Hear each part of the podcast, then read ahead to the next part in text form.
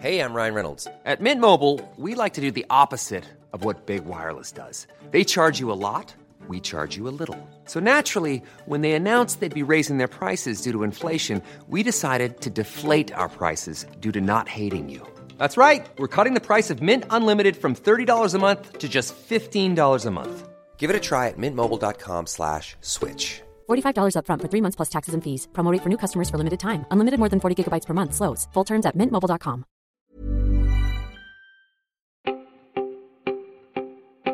Welcome to the Help Desk for Monday, the 29th of February. My name is Peter Wells.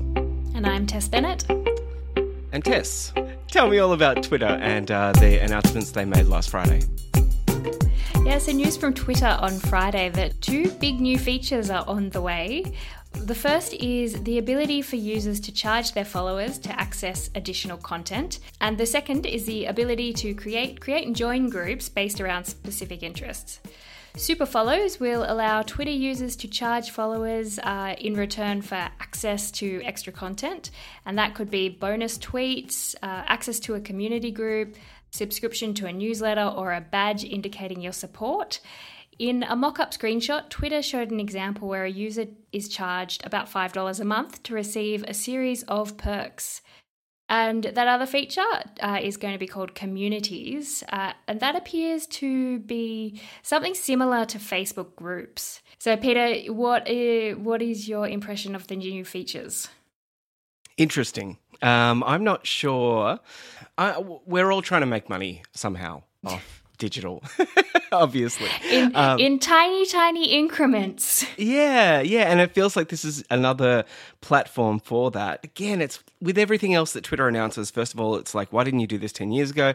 Second of all, it is, uh, yeah, that's that's interesting. And, and in some ways, like the majority of the people I probably want to support are on Twitter, and conversely, the majority of people who would probably want to support me might be on Twitter as well. Because I don't game, I don't do any of that stuff, so I'm not on Twitch or anything like that. But uh, there are so you many. Mm. An interesting point because this is more like Twitter will get a cut of this, so mm-hmm. it's kind of like more of a feature for Twitter to be doing something rather than uh, for all the you know them being super generous to all the creators on their platform who've just been hoping to make money from Twitter. That's right, and and it does look like that. By the way, the four ninety nine is the the one flat fee. Like you can't have tiers like you can on Patreon, for example.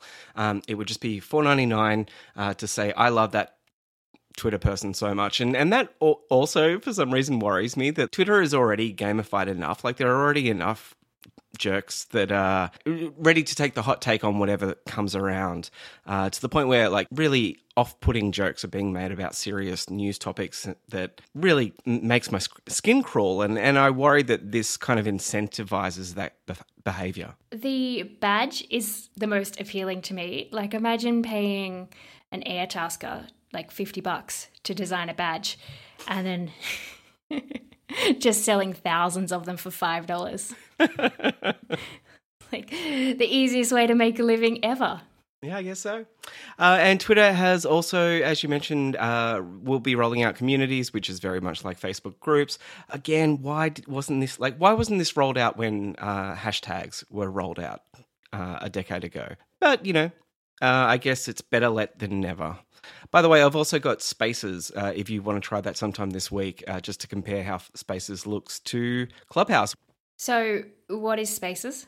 So Spaces is just Twitter's clubhouse. It's their way of opening up a room, letting people come in. Uh, you, as the as the talker, you're the person who allows who gets to talk, and uh, uh, it's a little bit more granular actually, where you can say allow anyone uh, anyone I follow um, immediate rights to talk and things like that. So I hmm. guess it's supposed to be adding more of a, a, party room atmosphere. I'm not too sure. Yeah. Anyway, moving on. Uh, the Guardian has an article about EVs in Australia and says that Australia could build electric cars if it had the inclination and also the government support to do so. So, according to the article, former car manufacturing plants in South Australia and Victoria have largely been left untouched since they stopped producing petrol cars about four or five years ago, depending on the plant. These plants could easily be retooled to pump out EVs for Australia, says uh, I should note uh, the head of the EV uh, polling commission, or so- I don't know, the guy behind who, uh, the guy who was most The passionate. industry group for, Thank for you. electric vehicles. Yeah. yeah. I, I don't know how those words work. Thank you, thank you, Tess. But yes, while critics say labour costs are way too high in Australia for a, a viable car market, this young gentleman um, has said that, well, no, not really, because rather than the guys spending men- metal uh, being the major cost, it's more about building the robots that build the cars. And with a highly educated workforce, he's arguing Australia could be really, really competitive in this space. Yeah, so the thing I found interesting about that story was, um, you know, companies coming into Australia looking at could we build EVs here. They apparently wanted to know if there's a market for 50,000 electric vehicles in Australia. But apparently, we're only selling about 7,000 electric vehicles a year, um, which seems incredibly low. That's like the population of a small country town. Yeah, yeah. I mean, and I remember I, I went to a, like a Volvo thing once. I don't know why, and and they said like this was this huge uh, launch event they did for this. It was a hybrid car, but they said for that car they were hoping to sell two thousand units in this country, and that would be a success. I guess we've talked about it before. All the prices are still up around sixty thousand dollars Yeah, for totally. an electric vehicle. Yeah, yeah. Until you've got your kind of Corollas uh, rolling out with EVs in this country, then it's it's still going to be a rich person's game. And moving on to security, we've talked about the SolarWinds hack before, and that was the security breach that saw access to critical infrastructure in the US, including water, electricity, hospital systems, and the US government payroll. The attack is being described as one of the most sophisticated attacks ever seen. And just last week, we talked about uh, the first parts of the attack starting up to nine months before it was discovered. Well, in front of Congress to explain the attacks, the former CEO of SolarWinds put the initial blame on an intern, actually, who shared an internal password. And that password was SolarWinds123, which is a slight improvement on password 123. So the the password was actually discovered in 2019 on the public internet by an independent security researcher who warned the company that the leak had exposed a SolarWinds file server, and they took the password down, but they never actually changed the password. And so uh, they've had to get up in front of Congress and and own up to that. Yeah, and Katie Porter, who's one of the most tech savvy re- representatives in Congress, said, I've got a stronger password than SolarWinds123 to stop my kids watching too much YouTube on their iPad. You and your company were supposed to be preventing Russia from reading Defense Department emails. I love that. The, the whole Yeah. story's in the show for that. um, it, the, yeah, they don't know for sure this is what happened, although that's pretty likely. Appa- um, apparently, stolen credentials are one of three possible avenues of attack that they're investigating. So, the other theory is brute force guessing of company passwords, as well as the possibility that hackers could have entered via a compromised third party software. So, which one do you think is most likely?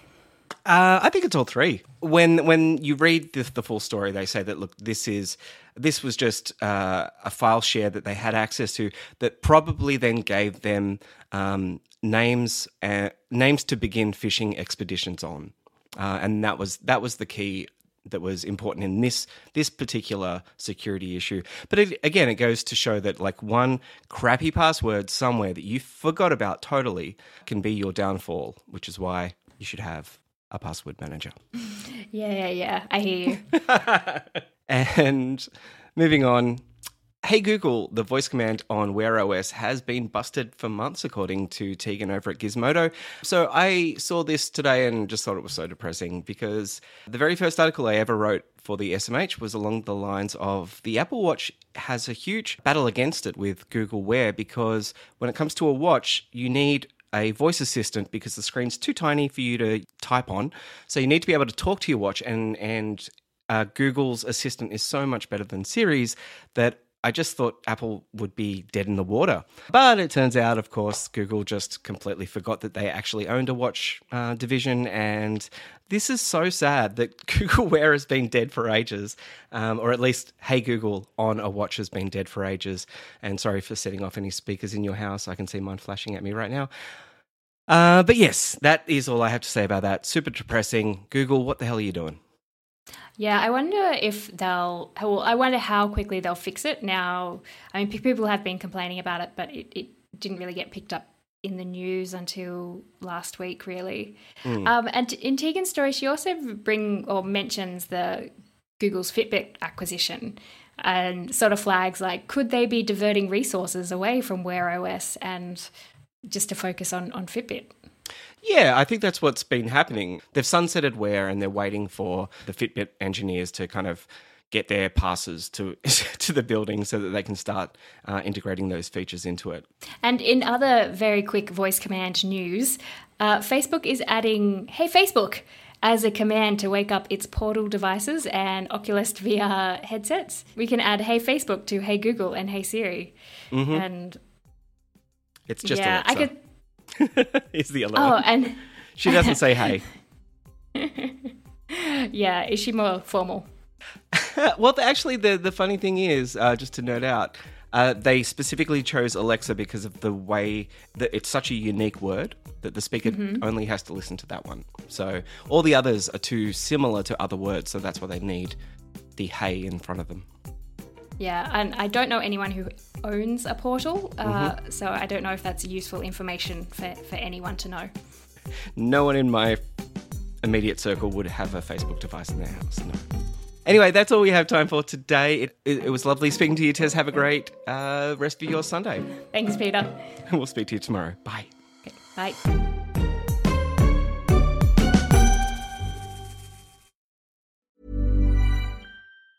Planning for your next trip? Elevate your travel style with Quince. Quince has all the jet setting essentials you'll want for your next getaway, like European linen, premium luggage options, buttery soft Italian leather bags, and so much more and it's all priced at 50 to 80% less than similar brands. Plus, Quince only works with factories that use safe and ethical manufacturing practices. Pack your bags with high-quality essentials you'll be wearing for vacations to come with Quince. Go to quince.com slash trip for free shipping and 365-day returns.